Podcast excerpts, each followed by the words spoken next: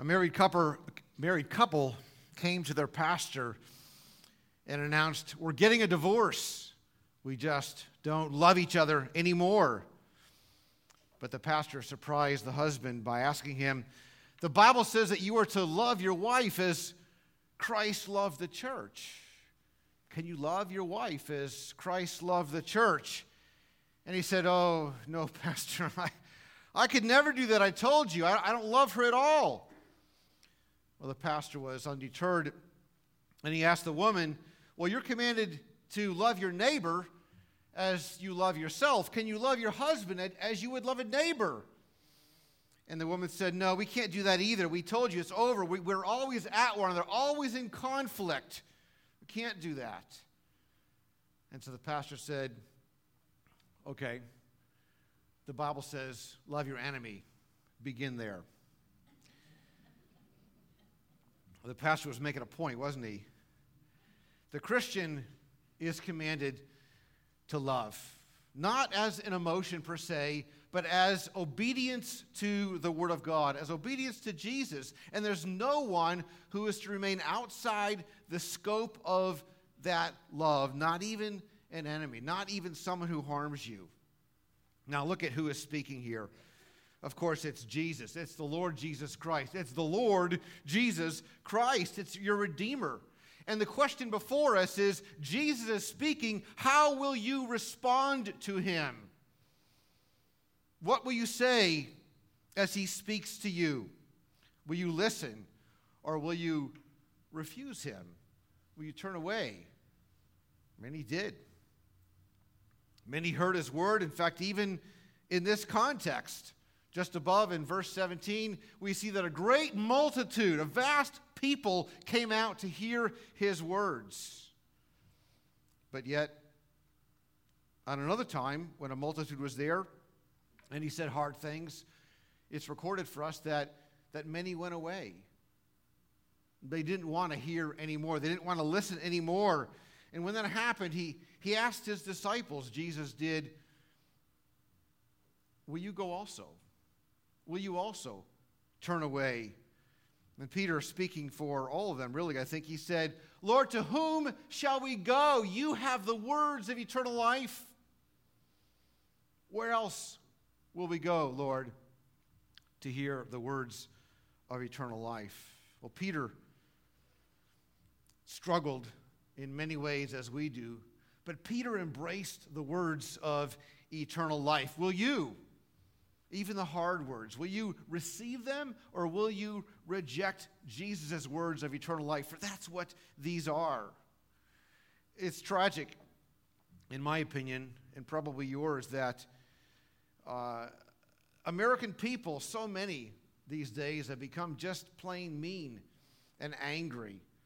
Certainly in the public arena, certainly on social media, certainly on reviews of this or that piece of uh, news. We become a, a, people that are just arrogant and, and easily offended and racially divided and harshly critical. We have become slanderers, slandering reputations, lying about one another. And we're just becoming a nasty people, sad to say. We're becoming a nation of bullies. We can't be like that as believers. As earlier in the service, we can't be as the peoples around us, the Gentiles, so to speak. It's not the way of Christ. And so any hateful actions are contrary to our calling in Christ and our identity in Christ, our union with Christ. Peter, as I mentioned, Peter got it. He was a sinner saved by grace like we, but he got it. And he said this to the church Have unity of mind, sympathy, brotherly love, a tender heart, and a humble mind. Do not repay evil for evil or insult for insult. Peter got it. Now, notice to whom the Lord is speaking. We said the Lord is speaking, but to, to whom? He says, I say to, to you who hear. There was a vast multitude there. But he say, I say to you who are here or to you who, really to the hearing ones, is that you? Is that me? Are we hearing ones? Because this hearing he's speaking of is not just the physical act of hearing as though Jesus is addressing all who hear his voice, those who are within proximate distance to hear his voice or, and to understand his words. Many were there, many heard his voice, many heard his words, but they weren't necessarily hearing ones because the hearing he's referring to is, of course, spiritual hearing. He often said, He who has ears to hear, let him hear. Many have ears, all have ears. Not all have ears to hear. Jesus said this, right? My sheep hear my voice, and I know them, and they follow me. See, if you are a hearing one, if you are one of the Lord's sheep, then you'll show that by following him, which means listening and obeying. Hearing is keeping his commands, it's saying, Yes, Lord, not refusing him. And what does he command? He commands love. He said, This is my commandment, that you would love one another as I have loved you. Okay, I got that. I will love those who love me. No, that's not what he said. He said, Love your enemies. Do good to those who hate you, to those who abuse you, to those who curse you. And by enemy, let's not think about people out there. Like many of you, when, when I was growing up, the enemy was Russia or the Soviet Union. Uh, we were afraid of them. We had, we had uh, practices. Now we have what kind of yeah, terrorists? We had, we had nuclear attack preparations like that's really going to help. But as kids, you guess you don't know any better, right? You hope. Um, you know, now I guess the enemy is terrorists or maybe the North Koreans or who knows what the uh, enemy du jour is. But let's not think about them. Let's think about people we know. Someone who hurts you, someone who criticizes you or opposes your interests, or someone who slanders your name, harms your reputation, maybe even hurts you financially or hurts your career. How should you respond? Jesus says, Love. Do we even know what that is, though?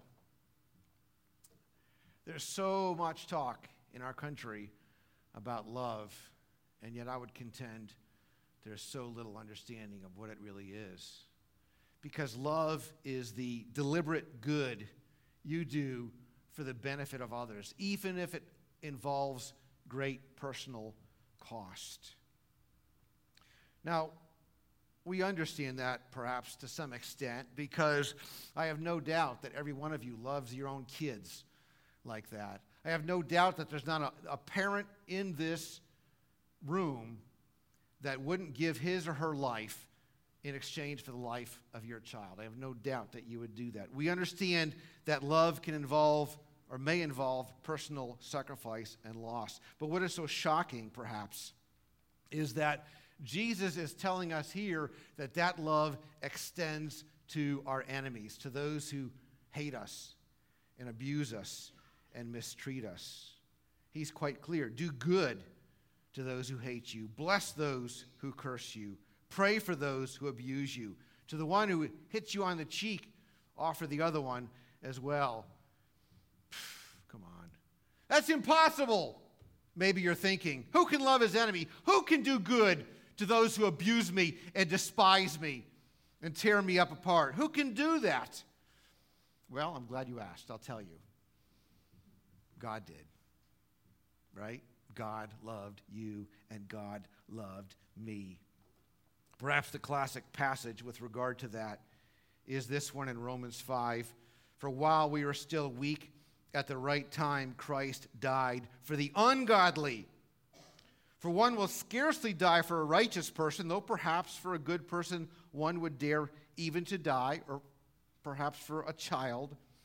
But God shows his love for us in that while we were still sinners, Christ died for us. Since therefore we have now been justified by his blood, much more shall we be saved by him from the wrath of God. For if while we were enemies, we were reconciled to God by the death of his Son, much more now that we are reconciled, shall we be saved by his life. So, the very first reason we must love our enemies is because by that we present an accurate picture of who God is and what he is like. That God is merciful to sinners. Exodus 34 The Lord, the Lord, a, a God merciful and gracious slow to anger and abounding in steadfast love and faithfulness, forgiving iniquity and, transgression and sin. The Lord, the Lord, merciful and gracious. Okay, yeah, that's fine for God, but really, that's impossible for me. No one can do that.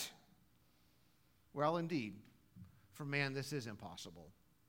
But as the Lord say, said elsewhere, for God, what? Or with God, all things are possible. See, God's kingdom is about making the impossible possible. Read the Bible. The blind, what? Receive sight. The paralyzed walk. The deaf hear. Tax collectors become honest people. And hated people do good to those who hate them. That's the transforming power of the gospel. With God, let's say it, all things are possible. Over 60 years ago, a young married woman's husband was brutally murdered. The man was a missionary, and he was only trying to bring the good news to a people who had never yet heard the name of Jesus. And yet he was murdered by a man he had never met, and the young bride lost her beloved husband. What did she do? Well, she prepared herself and went back to those people, to that tribe of brutal killers. But she didn't bring guns and rifles and spears. She didn't bring an army. She brought the same good news that her husband meant to bring to those people. And she ministered the love of Christ to the very men, to the very men who killed her husband and his friends. That man's name, that missionary's name was Jim Elliot, and his wife's name was, of course, Elizabeth. The kingdom of God is God's new humanity in which he dwells in, by his Spirit. If anyone is in Christ, he's what? A new creation.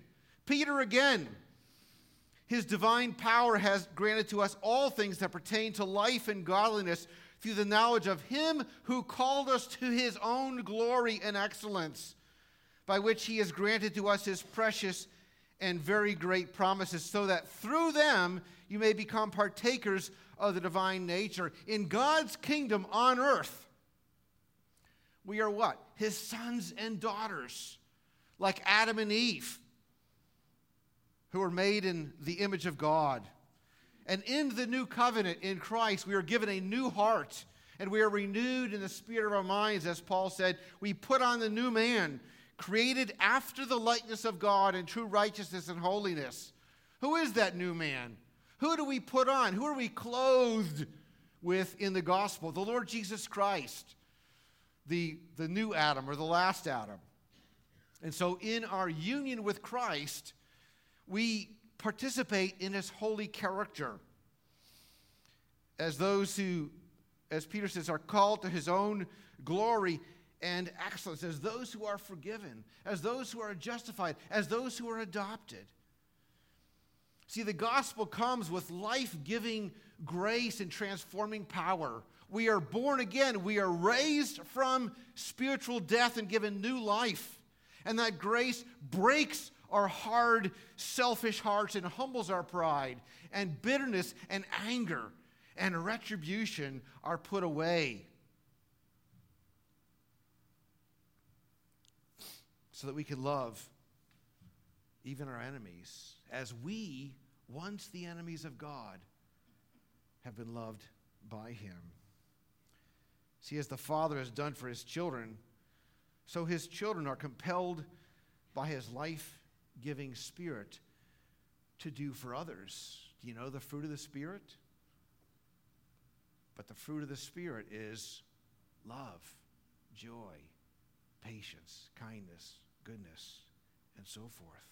See, the merciful love we display toward our enemies, toward those who hate us, displays our familial relationship with the Father. So, the second reason we must love our enemies is that it witnesses to unbelievers that we are God's children and that this love is our witness of the great saving work of God. John wrote, See what kind of love the Father has given to us that we should be called the children of God. Are you amazed when you read that? See what kind of love the Father has given us that we should be called the children of God. And who can deny that relationship when we love as the Father loves?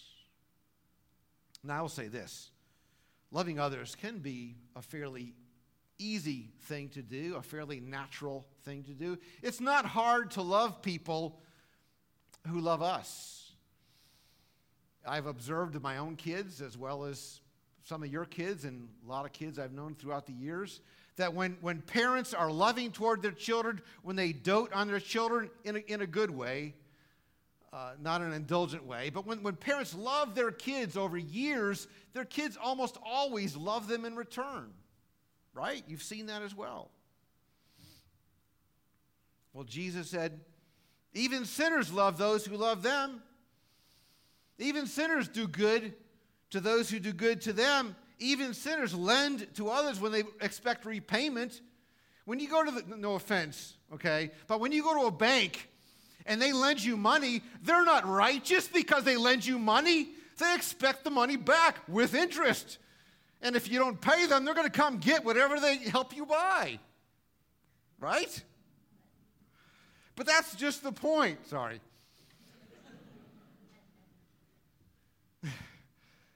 That's just the point. There's nothing extraordinary, nothing spiritual about being good toward those who are good to you. Everybody does that.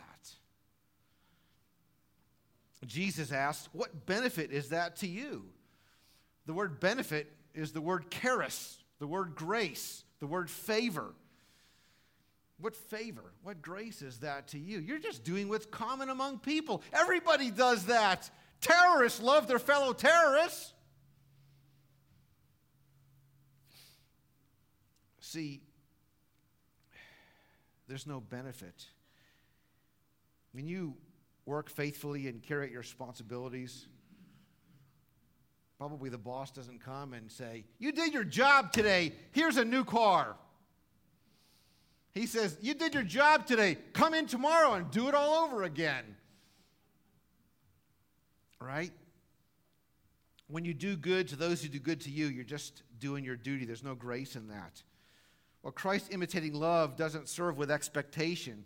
It doesn't give to gain a reward. That's the world's love. It gives to gain a reward. Oh, the young man wooed, not, not the young man in our church, of course, because Jeff's a good uh, servant there. But the young man woo the young woman with secret thoughts. Maybe not so secret these days. Or the wealthy benefactor gives to some great project to have his name or her name in the newspaper or maybe on the building. See, Christians are called to serve without seeking repayment. Jesus said, expecting nothing in return. He said this When you give a dinner or a banquet, do not invite your friends or your brothers or your relatives or rich neighbors, lest they also invite you in return and you be repaid. But when you give a feast, invite the poor, the crippled, the lame, the blind, and you will be blessed because they cannot repay you, for you will be repaid at the resurrection of the just. See, if you do something in this life to gain a reward, well, maybe you will gain it, but that's all you get. Hope you liked it because it's gone tomorrow. But when you give a gift expecting nothing in return to those maybe who can't pay you back, Jesus said, What? You will have a reward at the resurrection. Because again, you are showing your familial relationship with God. Didn't God give a gift that can't be repaid? Or do you think you can repay God for his love? Do you think you can repay Jesus for his atoning sacrifice? Of course not. Nonsense. So we shouldn't think we are doing something righteous when we love the lovable, or when we're kind to those who are kind to us, or when we do good to those who do good to us. That's easy. Everybody does that.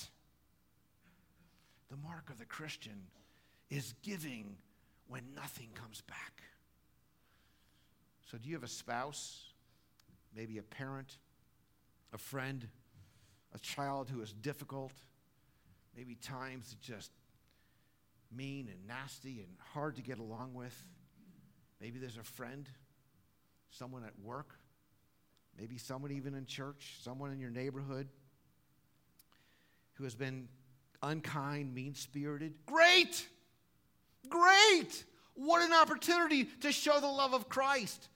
What an opportunity to give grace.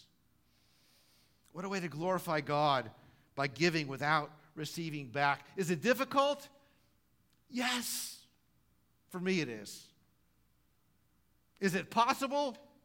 In Christ, it is. In the power of the Holy Spirit. Maybe you'll get nothing positive from that person. Maybe you'll get more grief, more difficulty, more ingratitude. But still, you must love that person. And your reward will be great. Jesus said, You'll be sons of the Most High, for He is kind to the ungrateful and the evil. Think about it this way that ungrateful and evil person uh, pretty much sort of describes me pretty well. How about you? It does, right? Yet God is kind toward us. He doesn't treat us as we deserve to be treated. There's a lot of talk about, oh, you deserve this and I deserve that.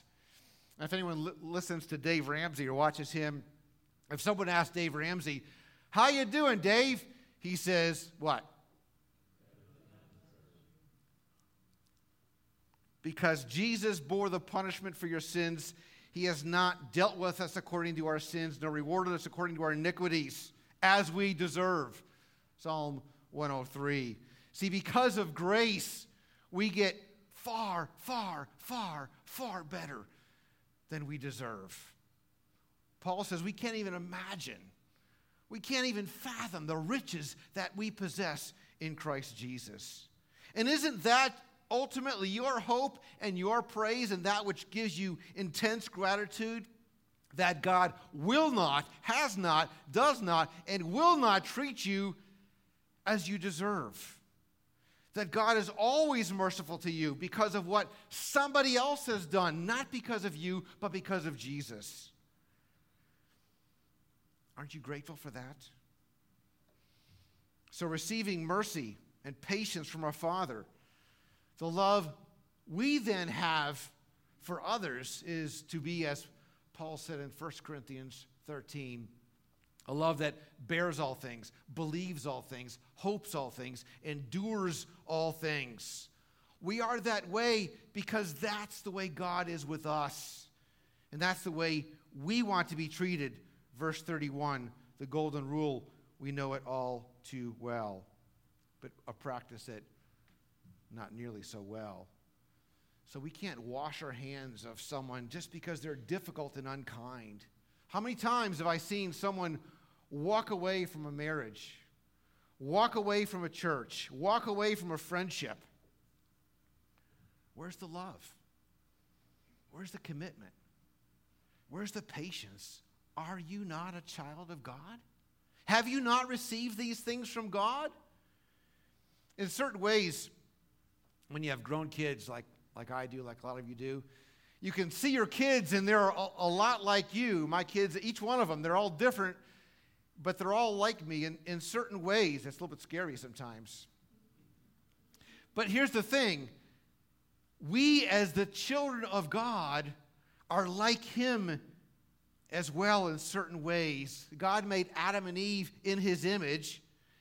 And though we believers, fallen in Adam, we're redeemed in Christ, and so we are renewed in that image of God, having been given a new heart. John wrote this This is the message that you have heard from the beginning, way back to Adam and Eve, that we should love one another. That message is from the very beginning when God put Adam and Eve in the garden, made in his image, and the law was written on their heart to love one another. But John continues, we should not be like Cain, who was of the evil one and murdered his brother. See, if you are like God, you will love because you will be his child, renewed in his image. But if you cannot love, then you are like Cain, who was of the evil one and murdered his brother. John is clear, in fact. He said, he wrote, Whoever loves has been born of God and knows God. Anyone who does not love does not know God because God is love. You simply cannot love God and hate your brother according to the Word of God. Oh, maybe American culture says you can, but forget it. The Word of God says you can't. You can't receive grace in Christ and not be gracious to others because that grace makes you gracious. That love makes you loving. Imperfectly, yes. Don't hear what I'm not saying. But those who are hateful and those who are not gracious as a pattern of life show that they are actually illegitimate children. Anyone who does not love does not know God because God is love. We quote that God is love, we rip it out of context, those three words, all the time, even in non Christian culture. Here's the context Anyone who does not love does not know God because God is love. But those who are merciful, imaging the merciful God, show that they are indeed the true sons and daughters of God because only by being as your father do you show that you are children of God. The children so satisfied with that love, with that relationship, with that grace, that loss in this world really doesn't matter. I think it was Spurgeon or someone who said something like, Since we are forgiven, does it matter what happens to us in this world? And see, by denying yourself revenge and returning a gift instead, you show that you have a greater treasure than anything this world offers, and that you can endure temporal loss because, as the psalmist said, there's nothing on earth I desire besides you, besides Christ, because our treasure is not here on earth, it's in heaven. Our hope is in heaven. But loving our enemies, I believe, witnesses of a third thing as well.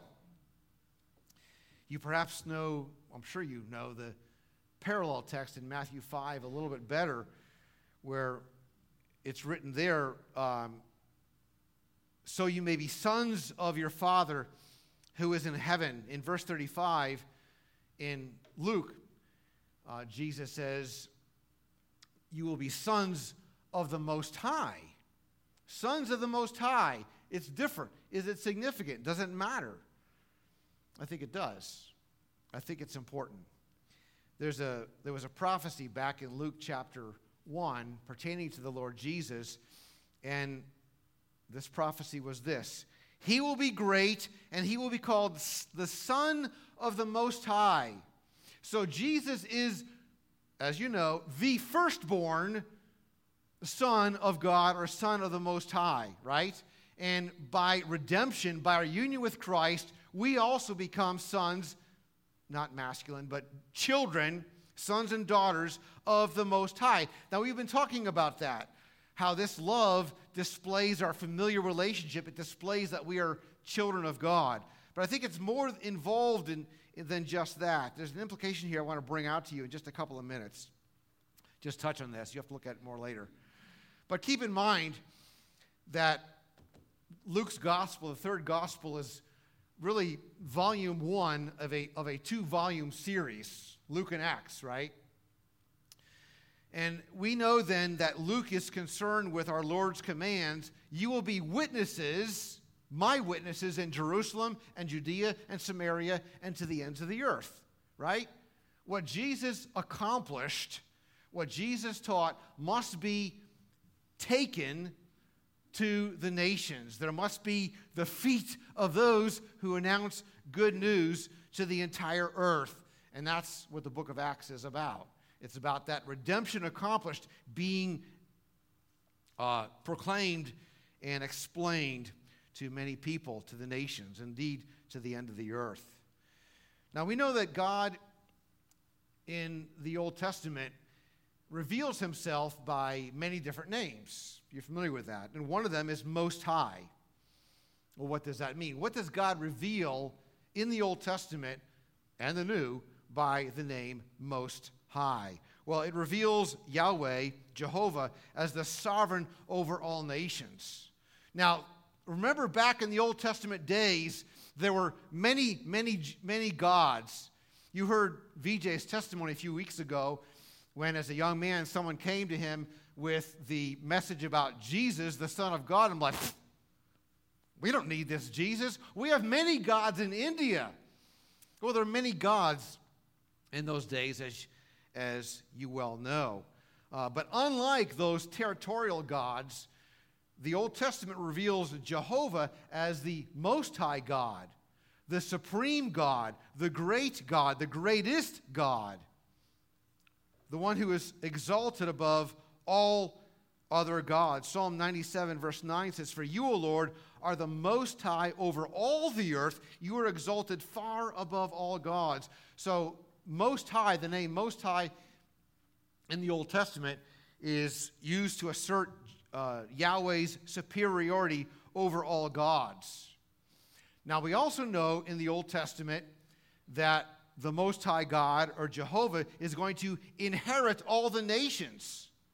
In other words, the God who rules over all the nations, not just a little piece of geography, but he rules over all the world, over all nations, is, is gathering the nations unto himself. A people from every tribe and, and nation and tongue. Now, think way back to the Tower of Babel in Genesis 11. At that point, due to their sin, God gave the nations over to the idols. And in the very next chapter, it's important. In Genesis 12, God chooses one man, one pagan, by the way, Abraham, to be his people, his new people, okay? But now, after the death and resurrection of Jesus Christ, God is again gathering the nations to himself that he once cast off. And how is he doing that? By his witnesses proclaiming the gospel to the ends of the earth. The book of Acts. And what we have even through today. And that witness requires love. Even love for enemies, because by this, they make it known that God, God is now offering his love to those who once were his enemies. Paul said this what? But now in Christ Jesus, you who once were far off, you who once were a cast off people, you once were enemies and strangers and aliens, have been brought near by the blood of Christ. And this happens in part when we love our enemies. I trust you know the story of Elisabeth Elliot when she went back in, and a great percentage of those Ecuadorian people came to know the Lord and came to embrace Jesus. It was her loving her enemies, the very people that murdered her husband and his friends. That, along with the word proclaimed, brought a great work of God. And think about even today missionaries who are tortured yet refuse to go home. They go back, they return. In fact, I have an assignment for you, okay? This is homework. Uh, go look up YouTube and look up, just look up Suta, S U T A. Suta is a young pastor in India. And he went to a uh, a, a village of people that were Hindu extremists, very hostile to the gospel. And he was beaten. He was cast into a pit and he nearly died. Well, that's a Voice of the Martyrs video. You can watch that and see what happened. See how God used this young man, Suta, who loved his enemies. So, beloved, these are the words of eternal life because this is the sonship that is eternal life. This is the love of God. This is the love of those who know God's love and who make God's love known to others. By this love, they reveal that God is abounding in mercy and compassion. They reveal the incredible redemptive work of God that in Christ Jesus, all who believe become sons and daughters, the children of God, renewed in the image of God, the people of God. And thirdly, they reveal his purpose to gather the nations to himself. People once his enemies, people once cast off, people once Lo-Ammi, not my people, but now being gathered as Jesus builds his church into a vast multitude, as innumerable as the sand on the seashore, according to the promise given to Abraham, covering the entire earth. So let me ask you this in closing Is God's love more important to you than your own interests? Is the gospel more important than retribution? Is Jesus sweeter than even your own life? Do you wish to declare his glory and his wonderful works among people? If you do, if you are his children, then be merciful, even as your heavenly Father is merciful. The Bible says, with all humility and gentleness, with patience, bearing with one another in love.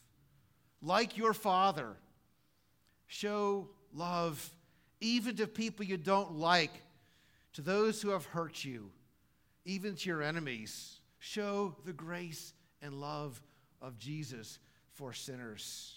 And who knows who the Lord might save and make for you, instead of an enemy, a brother or a sister in the Lord. But even if not, the grace and glory of God will be known among you. And is that not a great joy for us?